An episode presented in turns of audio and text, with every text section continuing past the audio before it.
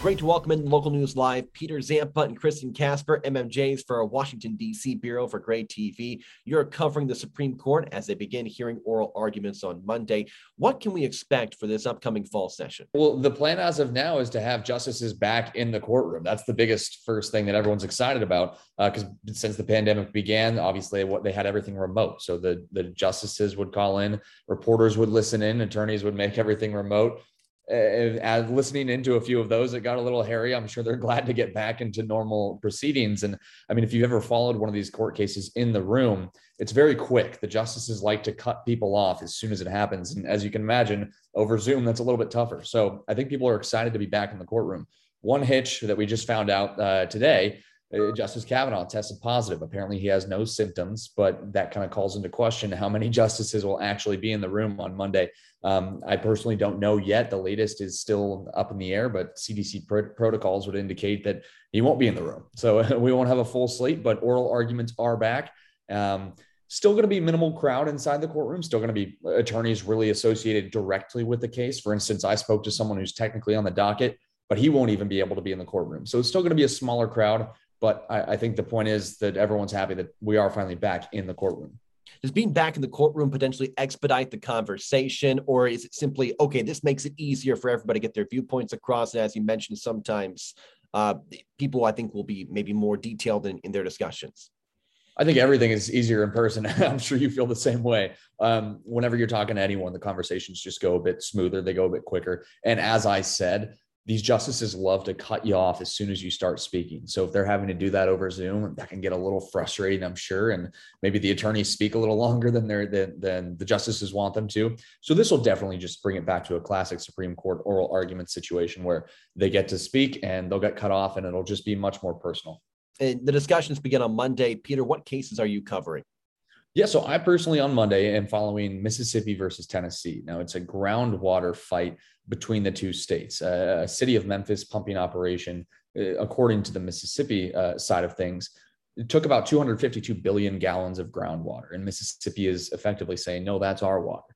Usually, these cases are settled pretty quickly, um, and the remedy is usually something like, "Well, just cut down on how much you're using, and we'll go from here." But uh, the the expert I spoke to, the interesting thing about this case is Mississippi is claiming this groundwater is theirs. They're saying it's their property, and they want the remedy to be hundreds of millions of dollars from from Tennessee. So it's an interesting case. It's unique. It's not it's not one of those that you usually hear in the in the big headlines, but it could have you know widespread ramifications. Yeah, I think a lot of times those cases that people maybe don't have their eyes on are the ones that do make that huge impact. What is at stake in this particular case? Yeah, so according to the expert I spoke to, he, he says a lot is at stake. And uh, when you think about some of these uh, neighboring states who have fights across borders, you don't always think about things like groundwater that's actually under underground. And Mississippi is saying, well, we have a right to to to get money for this. And my expert is telling me that means if they are if, the justices side with the state of Mississippi, that means they could potentially sell this groundwater in the future. If if if the decision is made that you're allowed monetary relief for this kind of thing, you have to think, well, okay, well, then I can go ahead and take this groundwater and go sell it to another state and profit off it. And, and he's worried, the expert that I spoke to is worried that, you know, they might, if you have a budget shortfall and you want to fill it, go ahead and sell some groundwater. So he's saying that this could spread and, and give a lot of states a lot of ideas on what to do with groundwater. And I should mention that this groundwater is in an aquifer that spans multiple states. Uh, Mississippi is, you know, the brunt of it but this is an interstate water system and they're saying they own it. So it's it's causing a lot of environmental uh, questions, and it's interesting. It's a bit complicated, but it is it is interesting and could have some consequences. Now switch over to Kristen Casper. Kristen, which case are you covering on Monday? Following uh, Wooden v. United States, it's a, a criminal case, which isn't that common for the Supreme Court to take up. But this one is taking a look at the meaning of language established in the Armed Career Criminals Act.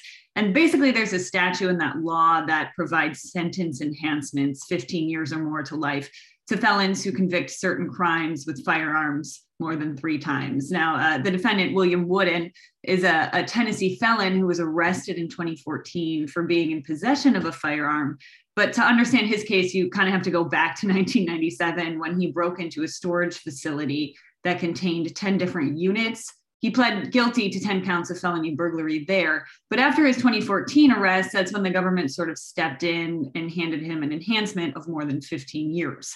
Now, his lawyer argues that the burglary should be considered the same occasion since they were part of the single episode and should he, he should not have received that sentence enhancement. What could be the impact of this particular case? Yeah, so if the fort courts find that Wooden's burglaries were part of uh, one occasion instead of 10, he could eventually be resentenced without that enhancement. And his lawyer says that he could walk away with time served. Of course, this is a Supreme Court case, it sets precedent. Uh, that means that other felons in a similar situation could be resentenced as well and also be given reduced sentences. Ah, gotcha. Now, you said in the beginning that it's infrequent that the Supreme Court looks at criminal cases uh, could this potentially set a precedent, especially with a new group or a relatively new group of justices, or is this maybe just a one-off that we're not likely to, to see happen frequently in the future? You know, I'm not sure on that, but it is interesting about this case that the court picked it up because Wooden's lawyer says that Wooden filed the paperwork off of a typewriter from his jail cell.